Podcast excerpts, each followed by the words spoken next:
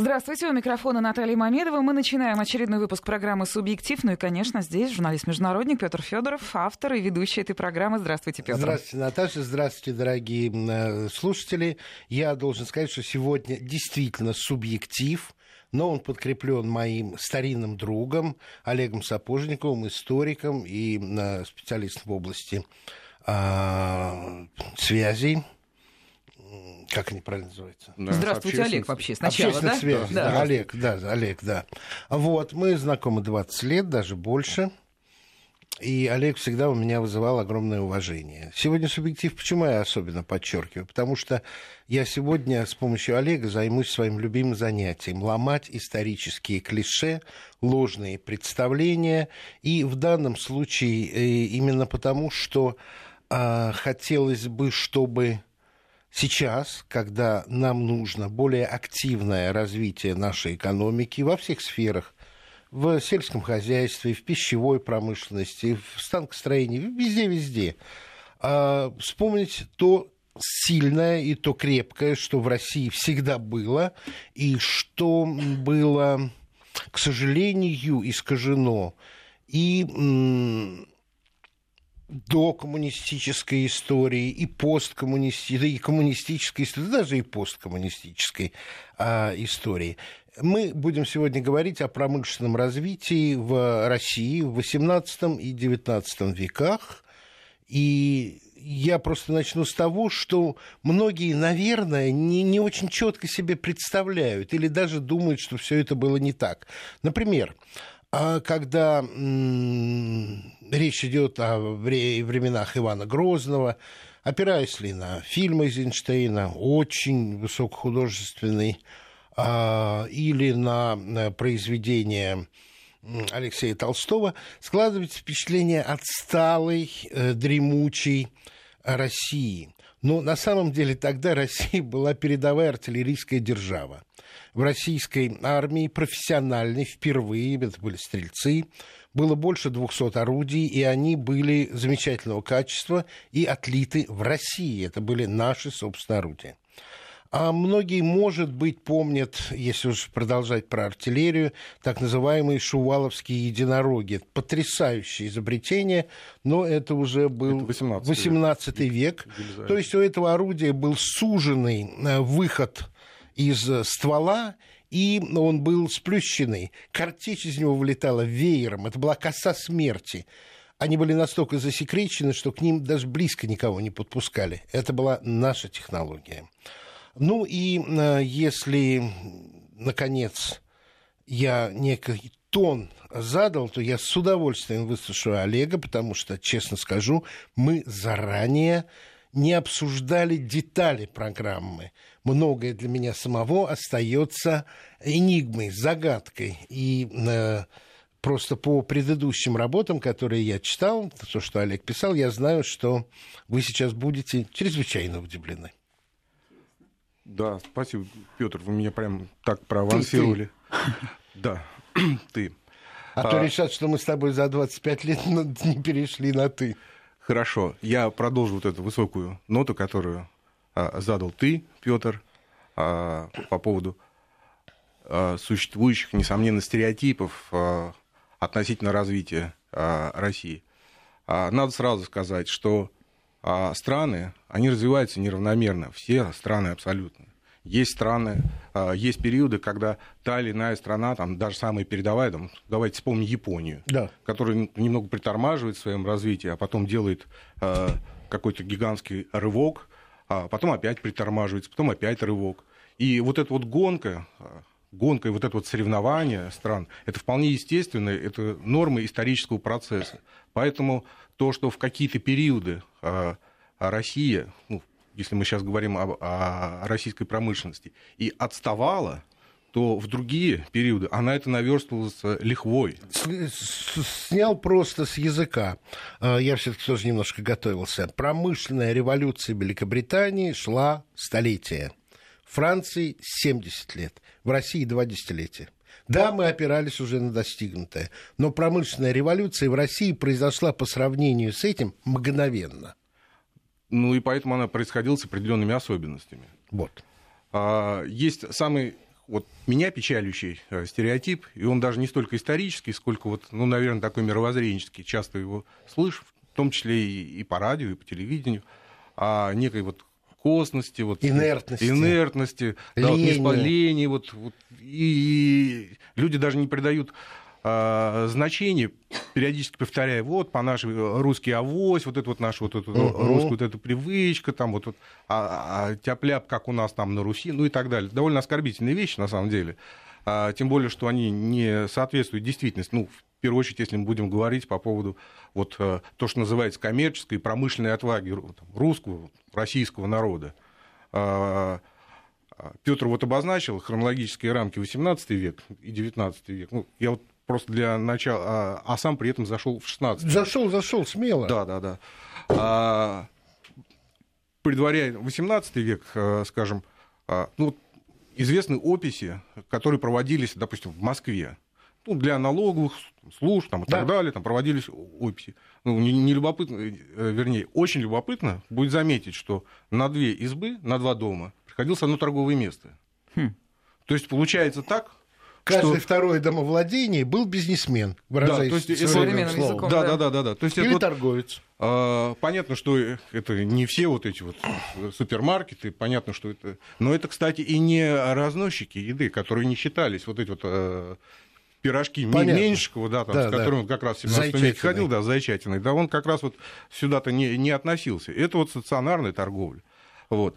Говоря о 18 веке, если уж мы а, ну, начнем, наверное, вот именно вот с Петра. Да. Другого, с Петра Первого. Ну, конечно. А, вот когда мы говорили о том, что исторический процесс, он развивается неравномерно, а в, 18, э, в 17 веке Россия действительно отстала. Это э, ее отсталость, если там прежние ее э, преимущества военные какие-то и так далее, они были в значительной степени растеряны, а, в результате смут, в результате войн да. кровопролитных там, и так далее. А, Петр как раз первый столкнулся вот именно вот с первой главной проблемой, с военной. И здесь вот э, нельзя понять в значительной степени всю суть его реформ, если не, не обращать внимания именно на это. Петр столкнулся с одним из э, самых сильных европейских э, монархов, одной из самых сильных военных машин Шведская. Шведы того времени, ну, это, ну, наверное, такая кайзерская Германия. Да. Такая вот, которая вот э, там ту же Германию э, легко и, и... Ну, Германии тогда не было, Саксония. Ну, я имею в виду германские да, вот да, эти да. земли, которые земли. легко довольно-таки завоевал. И вот а, российской, тогда уже отсталой в значительной степени армии сталкивается с этим Скажи, пожалуйста, врагом. что стрельцы, которые в свое время были весьма прогрессивны, из-за определенных социальных решений, в том числе то, что они были наделены дворами, то, что они сами вели и хозяйственную, и торговую деятельность, они превратились в неких претарианцев. Им не столько воевать, сколько вершить судьбы правителей, как их Софья использовала, как их до этого тоже использовали Э, там Хованщина и прочие да, да, истории, э, не будем углубляться, но стрельцы не были равны по выучке и по готовности сражаться. И по мотивации. И по мотивации, да. Светская армия это точно. Абсолютно. Ну и плюс все-таки и устаревшее уже к тому времени там, и стрелковое да. оружие, и устаревшая тактика, и сама форма комплектования вот этой армии. Ну, мы немножко сейчас что-то военную историю углубляемся. Ну, ты сам обозначил. Я обозначил войну как э, один из стимулов для той индустриализации, которую э, затеял Петр. Петру нужна была армия, Петру нужны были пушки, ядра, флот. Ему нужна была регулярная армия, которая, на которую нужны были деньги. И Петр Скажи, Суда... пожалуйста, а не существовал ли запрет на поставки в Россию в тот момент из Европы, в частности из Англии, определенного сырья военного назначения? А с нашей стороны как раз не было. С нашей стороны были Нет, попытки. Нам. Были. И, и, и, санкции. Ну, ну, это не совсем санкции. Понятно, что Англия там хотела там, а, там а, играть свою роль, да. и в течение всей Северной войны у нее роль, кстати, менялась. Иногда она была к нам а, очень благосклонна, да, иногда наоборот, там даже и эскадры посылала, а, угрожающие в Балтийское море. И... Но ограничений торговли с Россией не было? А ограничения были. Вот были. в период, когда посылали угу. а, эскадры, они как раз занимались блокадой. Вот. Ну, а, я вернусь... Не хочу тебя перебивать, давай. Нет, перебивайте. Э, особенно если я вдруг буду сам увлекаться. Но я буду говорить все-таки о промышленности. Да. И вот э, Петру э, нужны все эти продукты, и они ему нужны быстро. И это обуславливает вот один из тех пороков от русской промышленности, которым она развивалась в XVIII веке. Суть этого порока в том, что вот быстро вот эта вот мобилизационная экономика, она хороша для войны.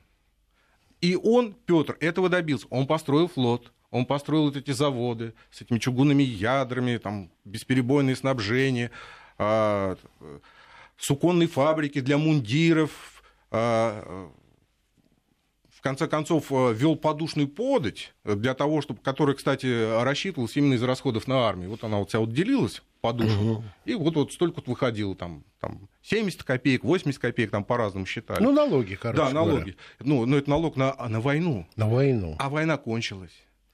И у вас остаются вот эти фабрики, которые основаны что я упустил, возможно, упомянуть, они на принудительном труде. Ну да. Сгоняли людей на... Заводские крестьяне, так называемые ну, они были вот и, и крепостные крестьяне, были посессионные там, впоследствии. Да.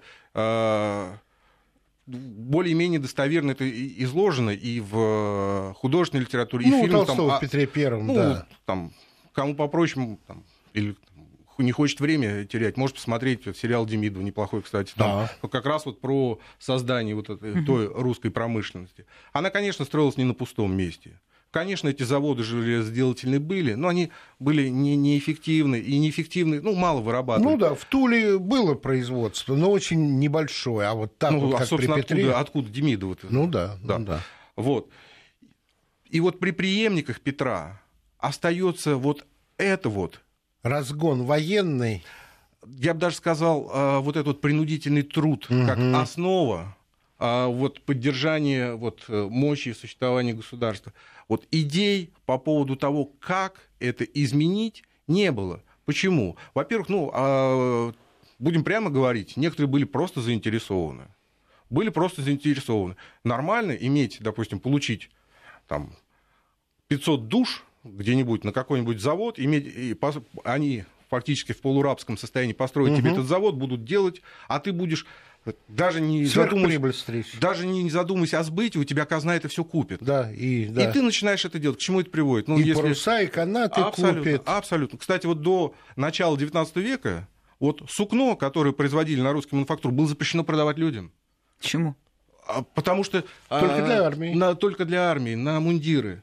И представляете, какого качества это было сукно? Вот когда вот, вот ну, поставьте себя вот на, на место, у вас нет ни смысла вот улучшать качество, и нет ни Сколько сделал, столько взято. И, и берут все, берут все, берут все. А, и вплоть до начала XIX века, кстати, а, полностью не могли себя обеспечить вот даже сукно для мундиров. Мундиры закуп... Мундирное сукно закупали в той же Англии. Да. Вот. И а, происходит спад особенно вот при преемниках Петра, в условиях вот этих дворцовых переворотов, там происходит вот спад, вот это вот, вот, вот понижение, вот, и в том числе оно в значительной степени э, отражалось и, э, ну, там, скажем, 30-40-е годы не так, не так были удачные и блестящие, в том числе и в военном плане, там, отчасти, там, неудачный поход Миних, да. Крым, там, и так далее. Вот. Но при Екатерине новый подход. Екатерина читает э, Вольтера, да, переписывает да. Вольтером, вообще сама она физиократ, вот.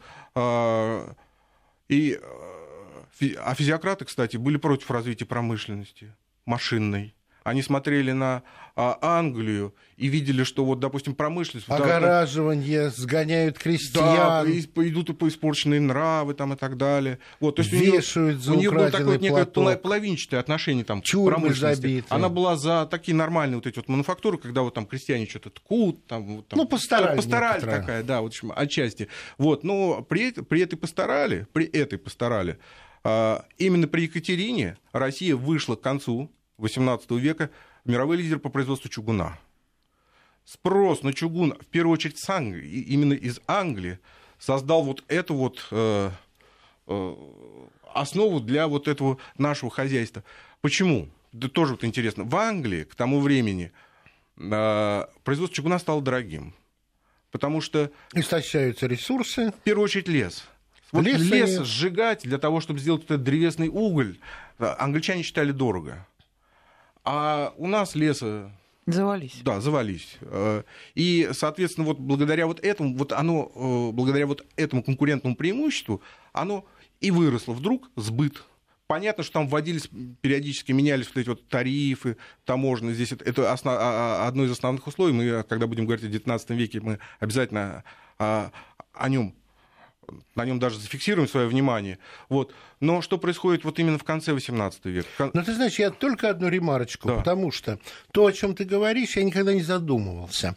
Внешняя торговля развела чугунолитейную э, промышленность, которая в итоге нам позволила оказаться к наполеоновским войнам с артиллерией, с реформированной артиллерией, потому что были проведены реформы очень важные. Кстати, Аракчеевым. Аракчеевым, Нелюбимым, совершенно да. верно. И с великолепной кавалерией. А последние исследования говорят, никакой не генерал Мороз, а кавалерия и артиллерия позволили нам превосходство в кавалерии и артиллерии э, изгнать Наполеона из России. Не скажу победить в генеральном сражении, это Ну, было бы да, неверно. неверно. Мы, мы выстояли. Но вот то, что э, косвенно внешняя торговля помогла потом в будущей войне, это очень интересный фактор. Несомненно. Э, Дело в том, что в то время э, активно обсуждались, и Екатерина известна, она очень интересовалась идеей меркантилизма. Суть идеи меркантилизма заключалась в том, что нужно обеспечить такую ситуацию, когда э, страна вывозит больше, чем завозит, чтобы у вас был положительный сальдо. торговый ба- баланс. И э, э, на наличие положительного торгового баланса оно создает условия для развития внутри. Вот такая вот она вот была теория. Поэтому не только чугуном. э, Английский флот на 90% паруса английского флота были русские. Угу. Вообще, Не если удивлюсь, мачтовый лес тоже был мачтовый наш. лес, канаты, вот э, Пенька, так называемая. Флот, может, ну вот если мы смотрим, мы сейчас перебрали почти все, все необходимое для строительства фрегатов. Да? Да. То есть получается, что английский флот, он э, построен вот из того, что сделано было здесь, э, в России. Э, Есть таможенная статистика по концу XVIII века, э, ну, по э, вот, э, 1780-е где-то годы. Э, В общем объеме вывоза готовый продукт из России составлял 30%. Это не так мало. Это немало, потому что потом, вот уже в начале XIX века, это уже там вот как раз вот а, о том, о чем мы будем говорить, тут тоже вот это новое вот это отставание. Готовая продукция а, снизилась там до 7-8. Даже до 5 падает. Это вот вывозили уже только сырье. Кстати, ну, то есть здесь нужно... Это закат Александра Первого Это в начале. или в начале Это в, Николая начале это, Первого? это, это, это в начале Александра Первого. А, понятно. А, ну, нужно тоже понимать, под готовым изделием, это парусное полотно ну, пони- понималось как готовое А как изделие. же? Канаты, вот И это. все это происходит при наличии крепостного права. Да. То есть вот такое Ну, развитие здесь, понимаете, вот это тоже, вот если посмотреть внимательно статистику, э, по, а, а она есть, она открыта, к сожалению, вот э, проблема в том, что вот ее вот никак вот не вводят. Не анализируют. Ну, ее уж анализировали вот историки там еще до революции давно, они же занимались вот этими вопросами. А, Если посмотреть по а, проценту, какой процент э, свободного или не свободного труда э, стоял на тех же фабриках, даже на тех же пассионах, мы увидим, что больше 50% в конце 18 века это свободный наемный труд. Потому что свободный наемный труд это вот не вот это вот полурабское вот э, занятие человека, который не видит перспектив, естественно, он, у него душа не горит работать. Для чего ему работать? И совсем другое дело, там, свободный человек, который нанялся на эту фабрику, там, на какую-то деньгу, пусть даже на маленькую денежку, но он ее рассчитывает там, для чего-то, для своей там будущей жизни. И... Давай переходить в 19 век, потому что ты меня заинтриговал уже здорово, очень сильно. Видимо, это был уже конец 19 может, начало 20-го. Э, Социальное положение рабочих в России. Ну, мы до него еще дойдем. Дойдем. Можем сейчас прям даже перейти. Здесь возникали очень интересные ситуации вот в плане управления вот этими посессионными фабриками. А, Есть вот уникальная... Расшифруй, не все понимают. Посессионная фабрика это вот как раз вот фабрика, которой приписаны вот, э, крестьяне, рабочие. Понятно. Формально там отличие от крепостных крестьян в том, что она, они не принадлежат э, хозяину Фабриканту. фабрики, они Но и принадлежат покинуть фабрике. не могут. А, они принадлежат Да. фабрике, но он не может их продать. Он не может их продать как скот. Они припи- переписаны, Приписаны к к этой фабрике. Но И там- они получают все-таки какую-то зарплату. Тут здесь, вот знаете, вот были, были разные. Им вот, обеспечивается существование. Им обеспечивается существование. Причем, знаете, иногда вот тоже это, оно существование так, ведь хозяин фабрики обязан детей, стариков, увечных кормить. Да. Они не могут работать, а то есть они получают с прибыли какую-то, понимаете, ну, как, можно сказать, там квази-пенсия какая-то уже. Ну, там. да. да. Но я не хочу, чтобы здесь было постарали. Были жестокие отношения, понятно, там с них вот выжима, э, выжимали все соки. Но бывали случаи просто уникальные. Возьмем, например, Красносельская бумажная фабрика. Это вот сейчас вот э, южная окраина Санкт-Петербурга. Угу. Созданная там еще была там в, при Петре Первом, вот эта водяная мельница, делать бумагу. Фабрика довольно такая вот ни шатка, ни валка там развивалась, а потом в итоге попала к, к семейству Хлебниковых. Хлебников был генерал, он был главный э, судья, военный судья вот при, при Екатерине. Угу. А когда, а сын у него, сын у него, он э, вот любил читать, писать, коллекционировать. Интеллигент. И, ну, даже такой вот, ну, вы знаете, очень ботаник. оказал ботаник, но очень умный ботаник. Этот ботаник вместо того, чтобы заниматься вот с, этими вот, э, с этой фабрикой, он э, заключил с рабочими в 1803 году уникальный договор, суть которой заключалась в следующем. Он отдает эту фабрику им в управление, она остается его собственностью. Они сами выбирают себе начальство. Они сами устанавливают э, рабочий порядок. Его задача им привозить сырье. Что за игры такие в начале 19 века, неужели? И, э, рабо... и рабочие себе берут пятую часть прибыли но на себя они также берут ремонт всех машин, а, а кроме шибко тяжелых. Угу. То есть там, где вот нужна ну, инженерия. Высокая инженерия нужна. И это все работает. Это все работает, работает, работает. Потом вот этот вот, вот Николай Хлебников, ну, к сожалению, умирает, вот этот вот ботаник, оставив по себе великолепную там, коллекцию, там, которая пришла там, к семье там, Тарадских. И вот его сестра, которая стала наследницей, ее это не устраивает. Она, ну, представляете, вот везде на фабриках рабочий труд там по 14, по 12 часов. А здесь 7, 8, 9, 10. Но они свою норму выполняют. У них женщины не работают, дети до 15 лет не работают. Вот. И, и я, я, честно говоря, не очень понимаю, чем она возмущалась, потому что рабочие красносельской фабрики выполняли все обязательства.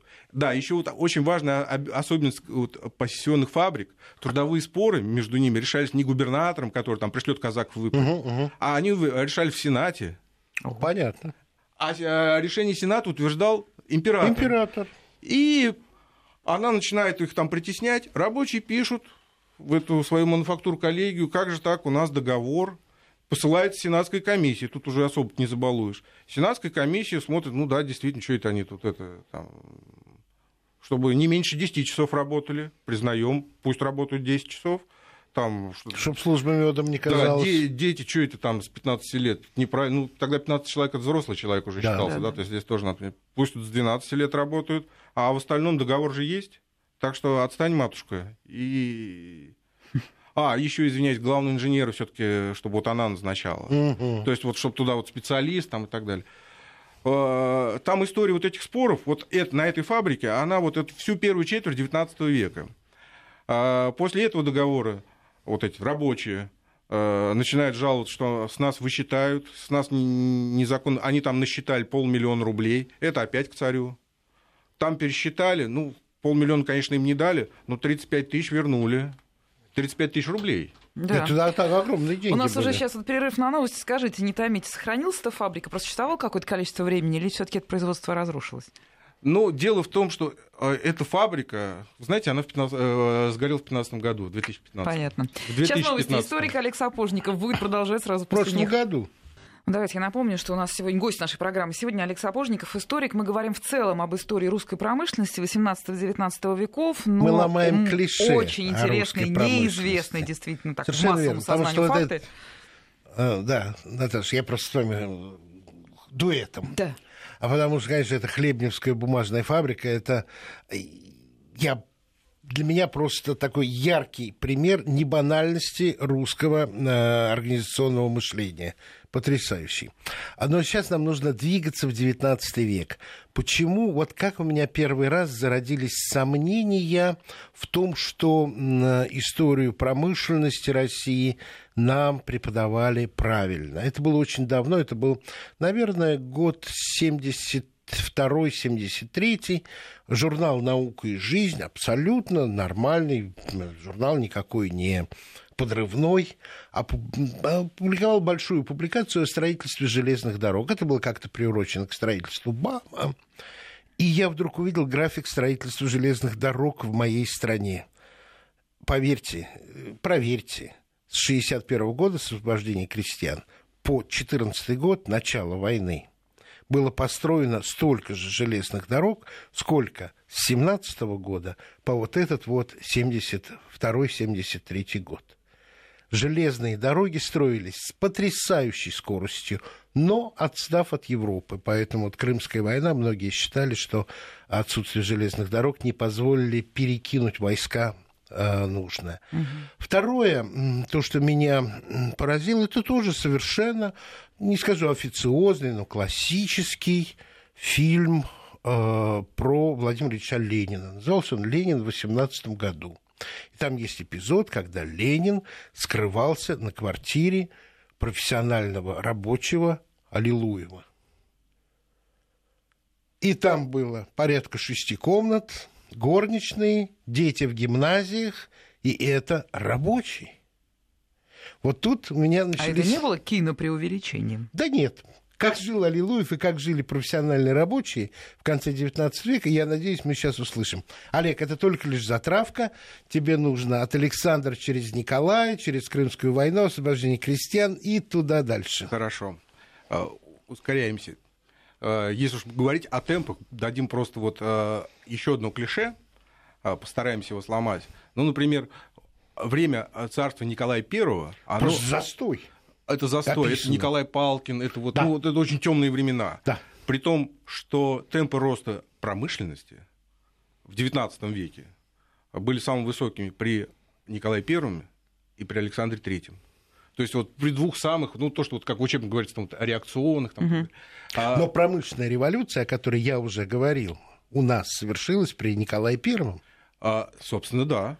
Его считают вот, э, ну, некие, э, некоторые современные исследователи, в том числе и западные, его считают вот отцом вот этого экономического чуда. Почему? А, ну, во-первых, ну, там при нем начали строиться железные дороги. Да. Он первый обратил внимание на а, промышленность как на вот, ну, институцию государственную. И вот это вот вечно унизительное состояние вот этого вечного отсутствия того, что надо, необходимость закупок. Да, необходимость закупок, что это нужно делать здесь. Ну и собственно говоря, если его брат Александр I постоянно там менял свои отношения, он то повышал тарифы, то понижал тарифы. Он когда повышает, промышленность растет, понижает, падает, то э, Николай I держался очень э, таких вот постоянных требований, а для бизнеса, собственно говоря, нужно будет постоянство. Знаешь, что вот у тебя вот правила mm-hmm. игры не будут меняться там вот завтра, что вот я вот ну, есть Ты можешь рассчитать Конечно, инвестиционный цикл это все-таки тоже какая-то вот э, э, протяженность по времени. И при Николае Первом темпы роста были очень высокие. Николай Первый э, стал смотреть на промышленность более широко, не только на заводы он стал вовлекать в промышленный оборот, в том числе и вот, вот то, что называется вот кустарной вот промышленность. Тем более, что она сама ну, о себе сказала, да. Потому что вот основная, основным конкурентом, кстати, русской промышленности, если мы говорим о крупной промышленности, были даже не столько вот даже западные, ну, в смысле иностранные да. производители, а собственные кустари. Потому что технология не отличалась в то время, до Николая Первого а, особенно. Машинное производство с этим машинным станки ручные были. Ну да. И какая разница, они у тебя стоят вот на, на заводе и, или дома. Или дома. В количестве двух. Конечно. Угу, вот. Угу. И он устраивал э, э, выставки по поддержанию ремесел. В 29 году одна из вот крупнейших... Как... Слушай, а конверсия не при нем ли произошла, когда в Туле, кроме оружейных э, дел, стали делать самовары? Я эту историю Надо посмотреть, знаю. потому что я, я должен сказать, что русский Думаю, самовар... что вряд ли. Ты думаешь позже? Я думаю, вряд ли. Я тоже думаю позже. Дело в том, что самовар это чай. А чай, вот, вот как чай, вот он вот, вот совсем русским чаем вот, и вот да. напитком, он стал ближе к концу 19 века. Вот этим ты Хорошо, я, ты рассказывай, а, а я проверю, потому что на самом деле русский самовар прошел победно аж до юга Индии. Где бы вы ни оказались, в Бакуле, э, в этнографическом музее э, в Астане или где-то, это русские самовары. В Афганистане кругом победный марш самовара – это отдельная, очень успешная история. И они были высочайшего качества. Их покупали везде. Ну, я, я по поводу Персии и Персия. По Ну. поводу Персии могу сказать, что не менее победным а, шествием по миру, в том числе и в Китае, прошел, прошли русские ткани. И, собственно говоря, вот то, что при Николае Первом-то и а, началось это вот массовое произ- про- производство х- вот этой хлопчатобумажной А промышленности, хлопок-то откуда? это сейчас вот... а, Еще Средняя Азия не наша. а Средняя Азия еще не наша. Мы его покупаем а, через а, англичан. Египте? Не, в Америке. В Ами- А, вот на Мы- чем. Да, да. Мы да. покупаем, покупаем в Америке. Вот И- для чего рабы нужны были. И, кстати, вот хотел бы сказать вот отдельно по поводу хлопчатобумажной отрасли. Я ей очень интересуюсь, и, наверное, даже, может быть, напишу вот это вот там для себя. Вот у меня есть план там написать книгу. Обратите внимание, это вот отрасль промышленности, которая не занималась государственными поставками, которая вся была основана только на свободном труде. Не было вот этих фабрик, которые вот там с крепостными, то есть это вот купцы сами нанимали, Да-да-да. рабочих там строили. Вот, это. А А, это были небольшие фабрики? ну, сначала небольшие, а потом большие, вот там, трехгорная мануфактура, там... Я в всегда в был уверен, что, Извиняюсь, а- город э, Иваново, Иваново. бывший деревня... Я был уверен, что все это было построено, когда Среднюю Азию Скобелев присоединил. нет, нет. Еще до этого, да, началось? он как раз вот Скобель в Среднюю Азию присоединил, потому что нам хлопок понадобился. Ну, так я... Здесь, вот, э, А, э, понял. другая- здесь обратная ситуация. Не Да. потому, что вот есть хлопок, куда его девать. Хлопок закупали, а, ставили станки, а, бывшие крепостные крестьяне. Если вы посмотрите, вот, вот по поводу, мы говорим по поводу косности русского народа, вот как раз вот самый север, вот этот, ну, север России, Ну, там Леон, Владимир, а, Кострома, да. Рязань, Вологда, а, Рязань-Юг. Вологде, они больше там пушные, Лён, там, Лён, они Лён. там про- да. А, вот оттуда основные э, коломны подмосковные, Да. москвичи, это вот оттуда вот вот, вышли вот эти вот династии там Красильщиковых, там Хлудовых, Третьяковых, а, все они бывшие вот э, крестьяне и а, собственно во втором, в третьем поколении а, они вот превращались в этих там меценатов, там в этих дарителей, Скажи, пожалуйста, а при Николае Первом капитал чей был все-таки? Дворянский? крестьянские. Уже А, крестьянский? а за, за- за чей счет они строили эти? Ну, скажем так, не будем, не будем. Потому а, что я читал очень интересное исследование, оно касается уже второй половины XIX века, о староверском капитале, ну, значительная часть который здесь надо признать. аккумулировал. Рябушинские, там, там Да. Третьяковы, Кокаревы, там, и так Да далее. Морозов, это же Моро- старовер. всё. Морозовы, Мамонтовы. Мамонтовы, Вот, это э, староверские Староверы. семьи. староверы. Многие из них, несмотря на то, что они были староверами, сделали пер- первоначальный капитал на винных откупах. Ну, Вот сами он- не пили. А, но это был и грех для них. Грех. Известная, вот, допустим, вот история вот этой трехгорной мануфактуры здесь у нас в Москве Прохорова, основатель этой династии, очень сильно тяготился тем, что деньги он зарабатывает вот именно вот грешным делом и не может молиться за успех своего дела, потому что дело было Богу противное. И при первом же случае продал вот этот биз- бизнес свой, да, вот, э, встретив там партнера, который знал, как красить ткани, и он начал с этой сначала окраски вот этого сырья, а потом уже начал там вот это вот полотно делать, а потом пряжу ткать, там и так далее, и так далее, и так далее, из этого там трехгорной мануфактуры. Я просто по поводу хлопка. Это очень-очень интересная история, а где брали хлопок. Хлопок брали, еще раз, в основном из Америки. А, Здесь его э, пряли сами там, и так далее. Англичане всячески препятствовали. До 1944 года был запрещен ввоз сюда механических станков из Англии. То есть вот англичане вот при всей вот этой фритрейдерской э, вот, э, фразеологии очень препятствовали тому, чтобы кто-то еще мог вот, э, развивать вот, э, текстильную там, свою промышленность. бумажная, да. И э, здесь вот э, в 1944 году был только отменен, когда у них уже вот эти заводы машиностроительные стали вот задыхаться, некуда там было девать. Гражданская война в Америке. Да. И реальный кризис происходит. Где брать этот хлопок? Где брать? Тут начинается вот эта вот старая дискуссия вот этих ленщиков, которые говорят, а мы предупреждали, Да, да, лен-то да. вот он всегда здесь. Да. Ну, кто-то мог там, там волосы пеплом посылать. Здесь просто есть очень инте- интересная история. Вот Хлудова, известная вот э, династия, ну, по нынешним временам, я не знаю, ну, супермиллиардеры. Forbes. И вот, Список. ну, Forbes. это, я не знаю. я даже думаю, что это мировой список Forbes. И вот э, Алексей Хлудов, сын там, э, главы, который сидит у себя там в Англии, и он как раз занимается э, тем, что вот быстро закупает этот хлопок, которого уже нет. Что он делает? Есть известная история. Он снаряжает корабль в Англии, загружает его оружием и везет к Южным Штатам.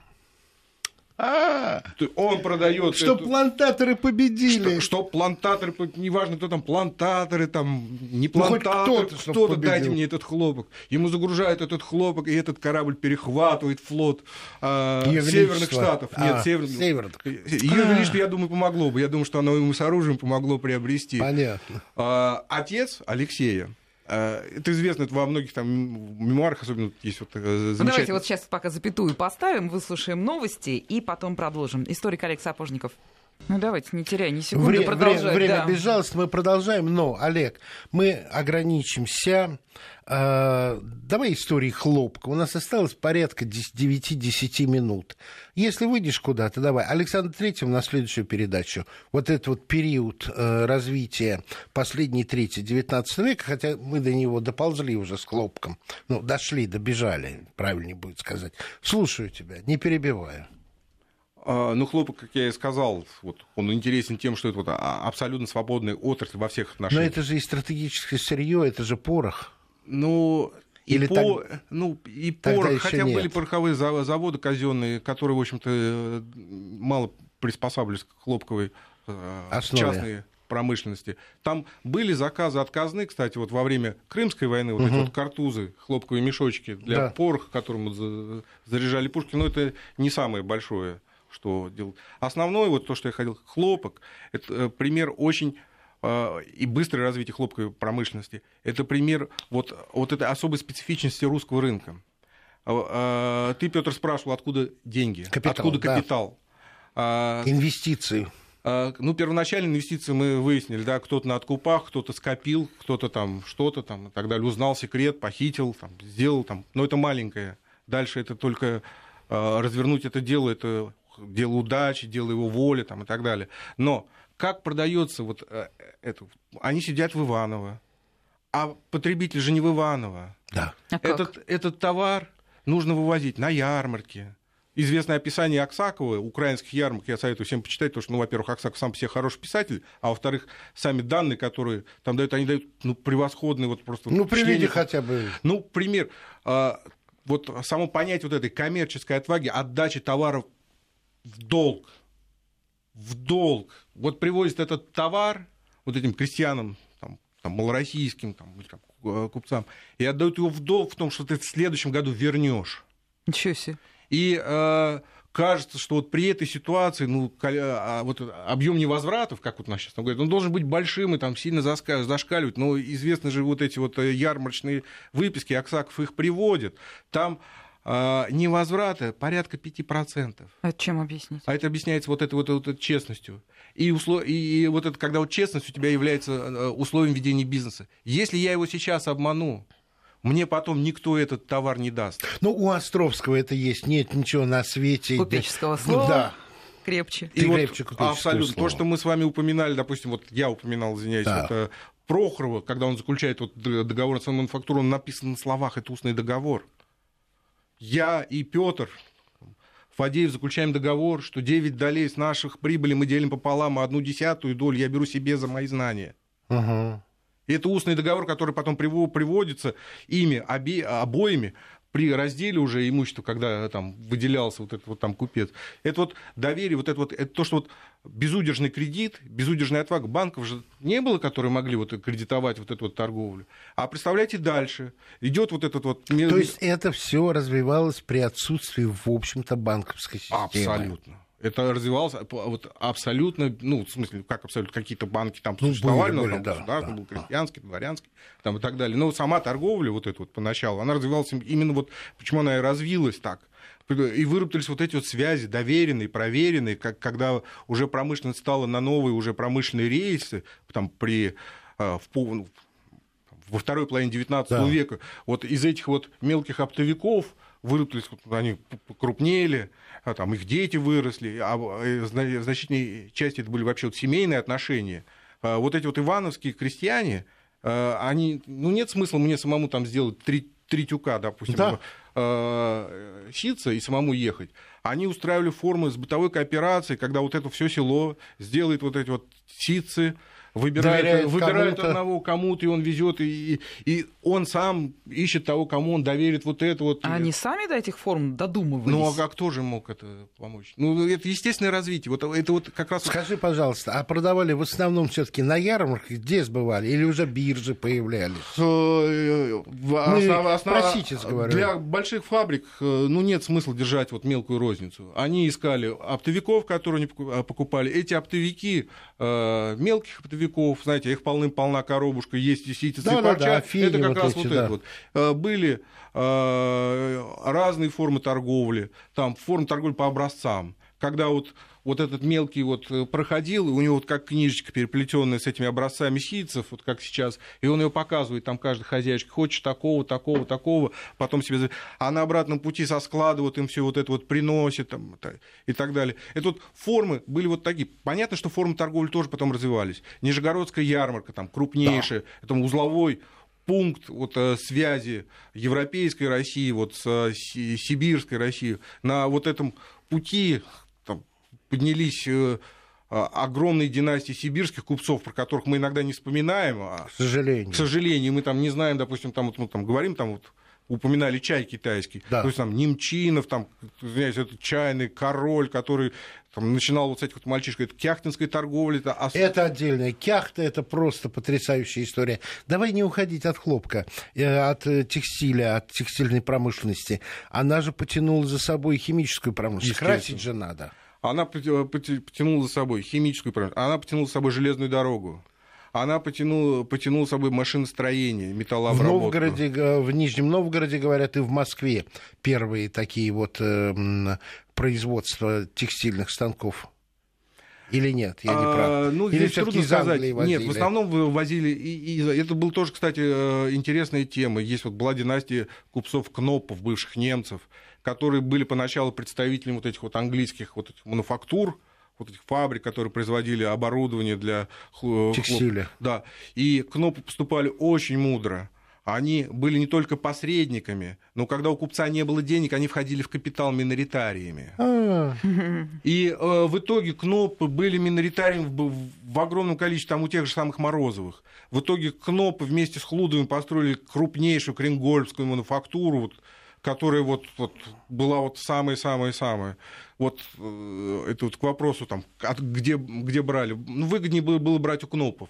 Кто-то пытался э, производить. И я не сомневаюсь, что если бы не было революции, вот это вот а машиностроение, в то, в то во что мы уперлись, да. А, эта проблема была бы решена потому что к тому времени, вот к моменту революции, уже были и, э, и инженерные кадры, и в целом квалифицированные рабочие, и спрос, и капитал, было все.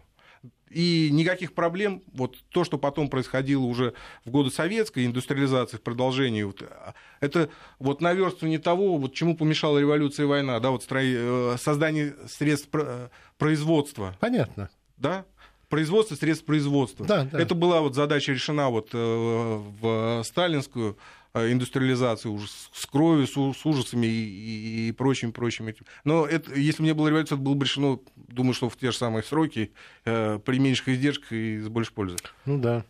Вот. А, я думаю, мы уже, наверное, заканчиваем. Ну, да, осталось да, пару минут. Я так вот разогнался, сам этой темой немножко загорелся, но хочу сказать, делаю паузу, если вдруг там у нас там будет продолжение. Там, будет. Хлопок, э, он хорош чем?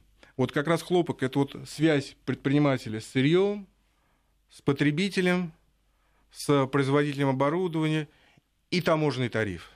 Слушай, но ну, в Среднюю Азию мы потащились не для того, чтобы хлопок сажать, ведь хлопок производство сажать. хлопка реально, возникло реально, очень быстро. Реально, именно после присоединения Средней Азии туда а, были созданы специальные компании, которые сначала пытались вот этот хлопок Они же никогда там хлопок не растили до этого. А, и есть известные, вот и могу вот отсылаться, есть известные, недавно изданные совершенно э, уникальные воспоминания купца Варенцова, прожитые, забытые, там что-то наберите вот Варенцов в гугле, и будут воспоминания. Их совершенно недавно, несколько лет назад нашли в историческом музее. Это уникальный человек, Что он сделал? Нет, Этот все, человек вот что был он вот в этой сделал, мы, мы- мы уже не успеваем. Значит, мы продолжим эту тему, но здорово после праздников, потому что праздники нас не будет. Нас прервут, да. Да, потом я еще в командировку улетаю. Но мы эту тему не бросим, потому Интересно, что да. кроме хлопка есть еще другие Железные узловые. дороги, Ну, об этом сталь, Донбасс. факты. Спасибо. С нами был Алекс Отлично. Апошников. Нефть.